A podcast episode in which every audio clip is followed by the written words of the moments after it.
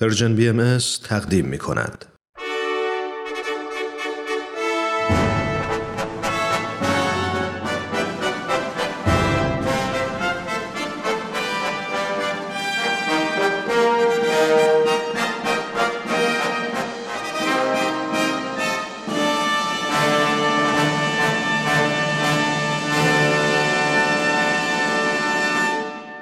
پیک یزدان دین در مسیر تاریخ.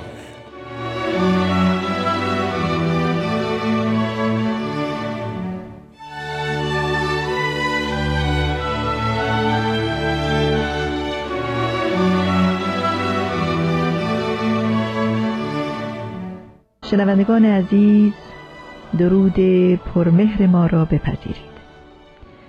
در برنامه امروز آقای دکتر نصرت الله محمد حسینی پژوهشگر و استاد پیشین دانشگاه تهران به بررسی محتوای کتاب ایقان نازل از قلم حضرت بهاءالله در ایام اقامت آن حضرت در بغداد ادامه می دهند.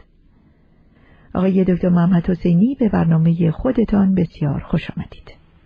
سپاسگزارم سرکار خانم گیتی اجتماعی شنوندگان عزیز و پرمهر و با وفای رادیو پیام دوست پس از درود فراوان حضرت بهاءالله به منظور هدایت حاج سید محمد تاجر شیرازی داعی بزرگ حضرت باب و هر نفس دیگری که افتخار زیارت کتاب ایقان مییابد در آن کتاب توضیح میفرمایند که مظاهر الهی رسولان الهی حقیقت واحدند که در هر زمان به نامی ظاهر گشتند.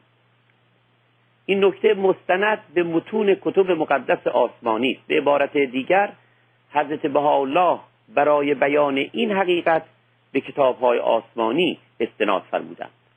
مظاهر الهیه رسولان الهی همه طلوع یک شمسند یعنی طلوع یک خورشیدند در این تمثیل و تشبیه شمس خورشید مقام عظیم الوهیت است.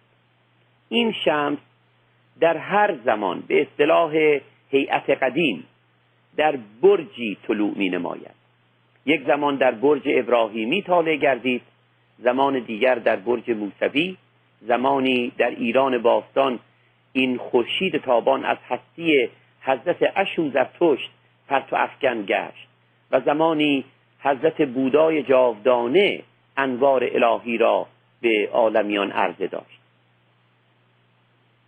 در یک دور در برج ایسوی و در زمانی در برج احمدی یعنی رسول اکرم طلوع فرمود.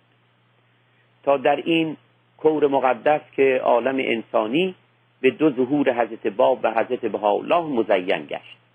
خورشید یک خورشید است که در بروج مختلف طالع گشته این تعلیم عظیم حضرت بهاءالله وحدت مظاهر ظهور وحدت رسولان الهی همان تعلیم وحدت اساس ادیان الهی است.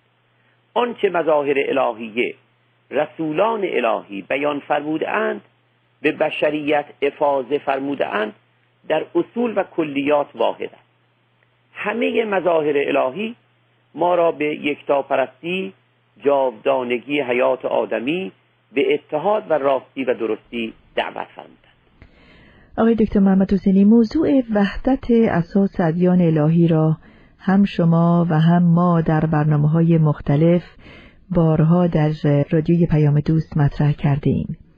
اگرچه عنوان مطلب باقی آن را روشن می‌کنه اما می‌خواستم خواهش کنم بفرمایید که چه قواعدی در هر دور تغییر می کند و چرا تغییر می کند بدیهی است که در هر دور فروع دیانت تغییر می کند بله. زیرا عالم وجود در تکامل است.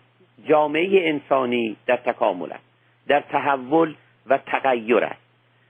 قواعد اجتماعی که حاکم بر جامعه متحول و متغیر است نیز باید تحول و تغییر یابد. بله. مراجعه به تاریخ ادیان این نکته را مسلم می‌دارد. اگر چنین نیست پس علت ظهور رسولان و انبیاء متعدده در ادوار مختلفه چیست؟ بله. متاسفانه قالب جماعات معتقد به ادیان آسمانی عقیده دارند که مؤسس دیانتشان آخرین رسول الهی است و پس از او خداوند هرگز رسولی را مبعوث نمیفرماید. توجه دقیق به محتوای کتاب های مقدس آسمانی نشان می دهد که هر مظهر الهی در عالم ظاهر گشته است این گفته را که دست خدا بسته است و دیگر مظهر الهی جدیدی ظاهر نمیفرماید مردود دانسته است و فرموده است برای هر امری در زیر این آسمان وقتی هر امتی عجلی دارد هر امتی رسولی دارد هر روز شعن و اقتضایی دارد. کدام کتاب مقدس آسمانی است که این سخنان در آن نیامده باشد؟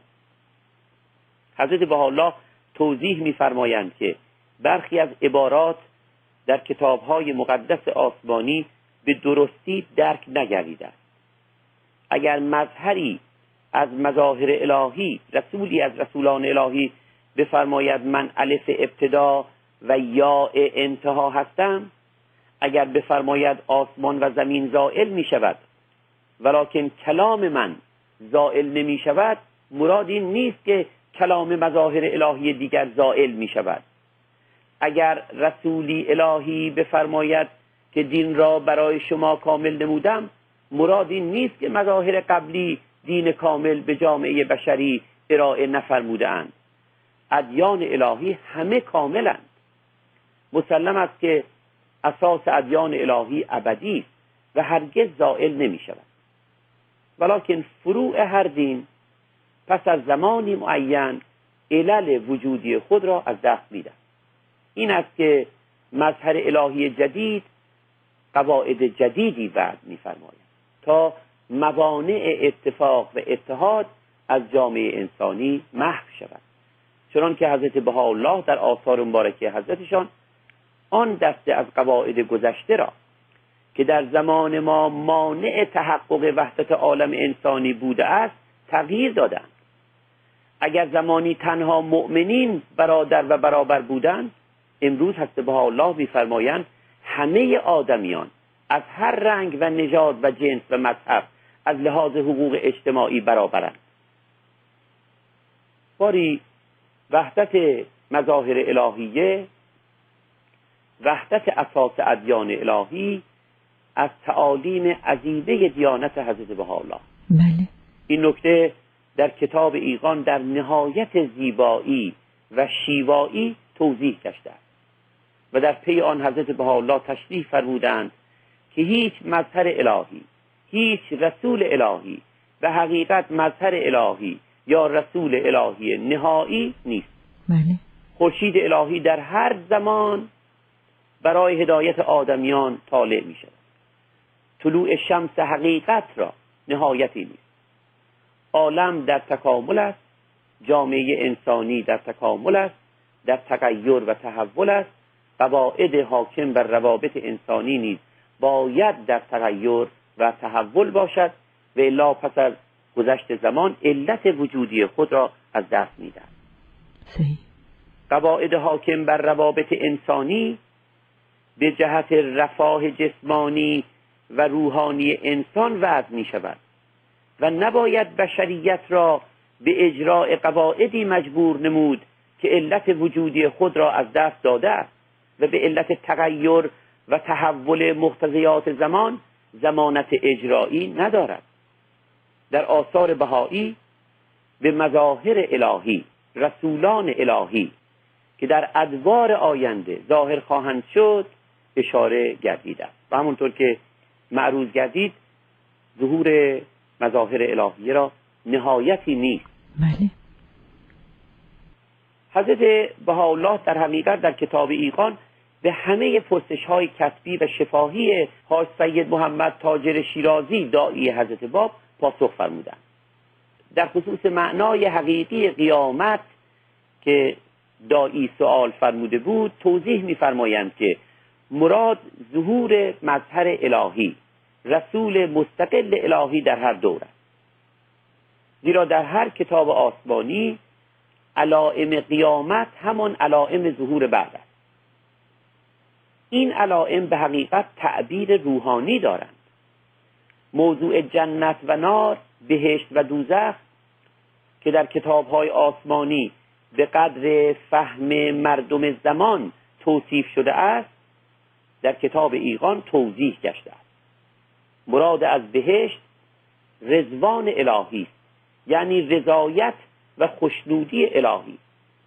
هر نفسی که به مظهر الهی مؤمن شود و به احکام الهی عامل است در رزوان الهی ساکن آنان که احکام الهی را به جای نمی آورند و به مظهر الهی در هر دور بی توجهند به واقع در نار اعراض و انکار خیشند این مجازاتی است که در نفس عمل است. گویی که محرومان از ایمان در نار جاودانند. این مجازات دوری از حق است که بسیار سوزاننده تر از آتش ظاهری مراد از مجازات اخروی همین محرومیت از مراهم الهی و استقرار روح در مراتب دانیه است. بله. این است مراد از بهشت و دوزخ جنت و نار. کتاب ایقان به ما می آموزد که بسیاری از نکاتی که در روایات دینی در خصوص انبیاء الهی بیان گشته است تعبیر روحانی دارد. تعبیر آتش نمرودی. این است که نمرود وسائل عذاب حضرت ابراهیم را فراهم نمود ولیکن خداوند آن چنان استقامتی به آن حضرت بخشید که آتش عذاب به گلستان بدل گشت. عصای حضرت موسی عصای امر آن حضرت بود که عصاهای کافران مارهای کافران را نابود نمود. یعنی تلاشهای بی حاصل آنان را خونسا نمود. ید بیزا دست سپید یا نور سپید دست حضرت موسی بیزای معرفت الهی بود که دشمنان آن حضرت را کور و محجور نمود کور روحانی نمود از مواهب الهی محروم نمود. حضرت مسیح مردگان ایمانی را زنده بود. توجه داشته باشیم بنده مفاد محتویات کتاب ایقان رو دارم نقل می‌کنم. بله. مراد از موت و حیات مرگ و زندگی نفوس در این ارتباط مرگ و زندگی ایمانی. و در هر قیامت یعنی در هر ظهور آنان که در گور هواهای نفسانی مرده اند و از معرفت الهی دور گشته اند حیات جدید مییابند. بله. دوباره زنده می‌شوند. این که گفتند حضرت مسیح سوار بر ابر می آید مراد از ابر ابر ظاهری نیست. زیرا چگونه جسد انسانی ولو مظهر الهی می‌تواند بر روی ابر قرار یابد؟ مراد از ابر به فرموده حضرت بهاءالله در کتاب ایقان هیکل ظاهری مظهر الهی. همان گونه که ابر مانع دیدن پرتو خورشید است هیکل ظاهری انبیاء الهی نیز مانع می شود که ما به دانان ایمان یابیم. زیرا گمان نمی کنیم که آنان نیز از جهت جسمانی مانند ما بوده و هستند. تصور ما این است که آنان باید از لحاظ جسمانی با ما متفاوت باشند. چنان که در کتاب های آسمانی آمده است که مخالفان اعتراض نموده می‌گفتند این شخص چگونه می‌گوید من پیامبر خدایم؟ حالا که غذا می‌خورد و در بازارها مانند ما راه می‌رود. هیکل جسمانی و اعمال زندگی ظاهری انبیای الهی چون ابر مانع دیدن خورشید وجود الهی آنان میگردد. به حقیقت نه تنها حضرت مسیح سوار بر ابر آمدند همه مظاهر الهیه رسولان الهی سوار بر ابر بودند. یعنی با هیکل بشری ظاهر گشتند و این هیکل مانند ابر مانع دیدن خورشید حقیقت بوده است. که در آنان تابان است. مشخصات حضرت موعود سؤال دیگر دایی حضرت باب علائم ظهور موعود که در روایات دینی بیان گشته است بر این اساس تعبیر روحانی دارد. مراد از شمشیر موعود شمشیر روحانی اوست که میان حق و باطل فصل می کند و الا شمشیر ظاهری در برابر آلات قطاله اختراعی در دو قرن هجدهم و نوزدهم میلادی چه می‌توانست نمود؟ اگر توضیحات نازله در کتاب مبارک ایقان مورد تردید قرار گیرد هرگز به درک حقایق مندرجه در کتابهای آسمانی دست نخواهیم یافت. و به مسائلی برخورد می‌کنیم که حل آنها برایمان میسر نیست. این است که کتاب ایقان کلید حل مشکلات روحانی است. حقایق مندرجه در کتابهای آسمانی را به کمک محتوای این کتاب مقدس ادراک می نماییم موضوع رجعت انبیا و اولیا که در کتابهای آسمانی بیان شده در کتاب ایقان توضیح گشته. آقای دکتر محمد حسینی البته قبلا توضیح فرمودید در باب رجعت مظاهر الهیه یعنی رسولان الهی. ولی می‌خواستم خواهش کنم که اگر ممکن هست مجددا توضیح مختصری در این خصوص بفرمایید برای شنوندگان عزیزمان که موفق نشدن برنامه های گذشته را بشنوند. چشم. هنگامی که حضرت مسیح میفرمایند که حضرت یحیای نبی یعنی یحیای تعمید دهنده رجعت ایلیای نبی. است مراد اون حضرت رجعت صفاتی. و الا مسلم است که نه جسم بدین جهان برمیگردد و نه روح اوج می نماید این که هر پیامبری خود را رجعت پیامبران پیشین دانسته است و اینکه حضرت مسیح میفرماید که من می‌روم و دوباره میآیم این دوباره آمدن این رجعت رجعت صفاتی. است حتما بسیاری از شنوندگان عزیز به خاطر دارند هنگامی که قبلا به موضوع رجعت اشاره می کردیم تمثیل حضرت عبدالبها مبین کلمات حضرت بهاءالله را نقل کردیم که بدین مضمون میفرمایند چون به گلستان رویم و گلی چینیم می‌گوییم این گل همان گل پارسال است. چرا؟ چون همان صفات گل پارسال را دارد. حالا که گل پارسال پژمرده و پرپر شده و به ظاهر رفته است. این گل چون دارای همان صفات گل پارسال است می‌گوییم همان گل سال پیش است.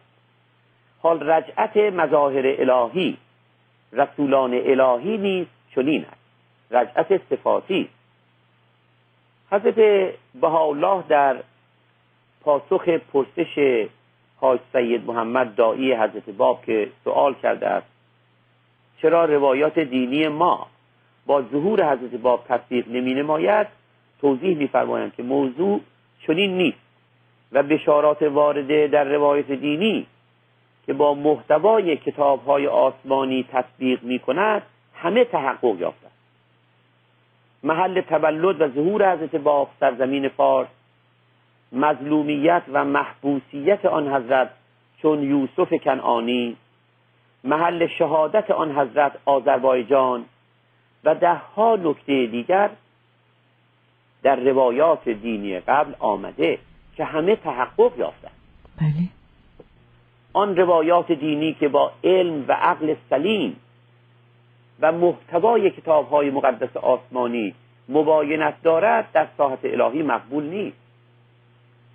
لذا باید بدان معیارها و میزانهایی تمسک نمود که با علم و عقل سلیم و خصوصا متن کتاب های آسمانی تطبیق می نماید بله. کتاب ایقان این معیارها و میزانها را به ما می آموزد کلید حل مشکلات کتاب های آسمانی را به ما عطا می نماید پس از زیارت کتاب ایقان هر شخص اهل تحقیق و منصفی به درک حقایق مندرجه در کتاب های آسمانی توفیق مییابد. حاج سید محمد تاجر شیرازی دایی حضرت باب پس از زیارت کتاب ایقان به حقیقت به اوج ایقان فائز شد. و نه تنها به حضرت باب به عنوان مظهر الهی مؤمن گشت به مقام عظیم حضرت بهاءالله نیز وقوف و ایقان یافت. وصیتنامه این مرد بزرگوار موجود است که در آن تصریح می کند به حضرت باب و حضرت بهاءالله به عنوان دو مظهر الهی اعتقاد کامل دارد. و همه بستگان و مردمان را به توجه در کمال انصاف و عدالت دعوت می نماید آنچه در باب کتاب ایقان به عرض رسید البته بررسی بخش ها و گوشه هایی از این اثر مقدس جاودانه است. توضیح همه مطالب مندرجه در آن نیاز به ماها فرصت دارد. در این کتاب که حدود دو سال پیش از اظهار امر علنیه حضرت بهاءالله در باغ رزوان نازل گشته است اشارات متعدده به وجود مبارک حضرتشان فرمودند و هر خواننده هوشمندی به خوبی در میابد که مراد از این اشارات آماده نمودن اصحاب حضرت باب به جهت پذیرش مقام عظیم حضرتشان به عنوان من یسره الله موعود بوده. آقای دکتر محمد حسینی متاسفیم که بار دیگر فرصت برنامه در اینجا به پایان می‌رسه و باید سخنان شیوا دلنشین و روشن کننده شما رو بویژه درباره محتوای کتاب ایغان که یکی از مهمترین آثار حضرت بهاءالله است قطع کنیم و دنبالی سخن رو به هفته آینده موکول کنیم. خیلی ممنون و سپاسگزاریم از شرکتتون در برنامه. بنده هم بسیار سپاسگزارم. شنوندگان عزیز هفته آینده نیز با ما باشید تا به دنباله سخنان آقای دکتر محمد حسینی به اتفاق گوش کنید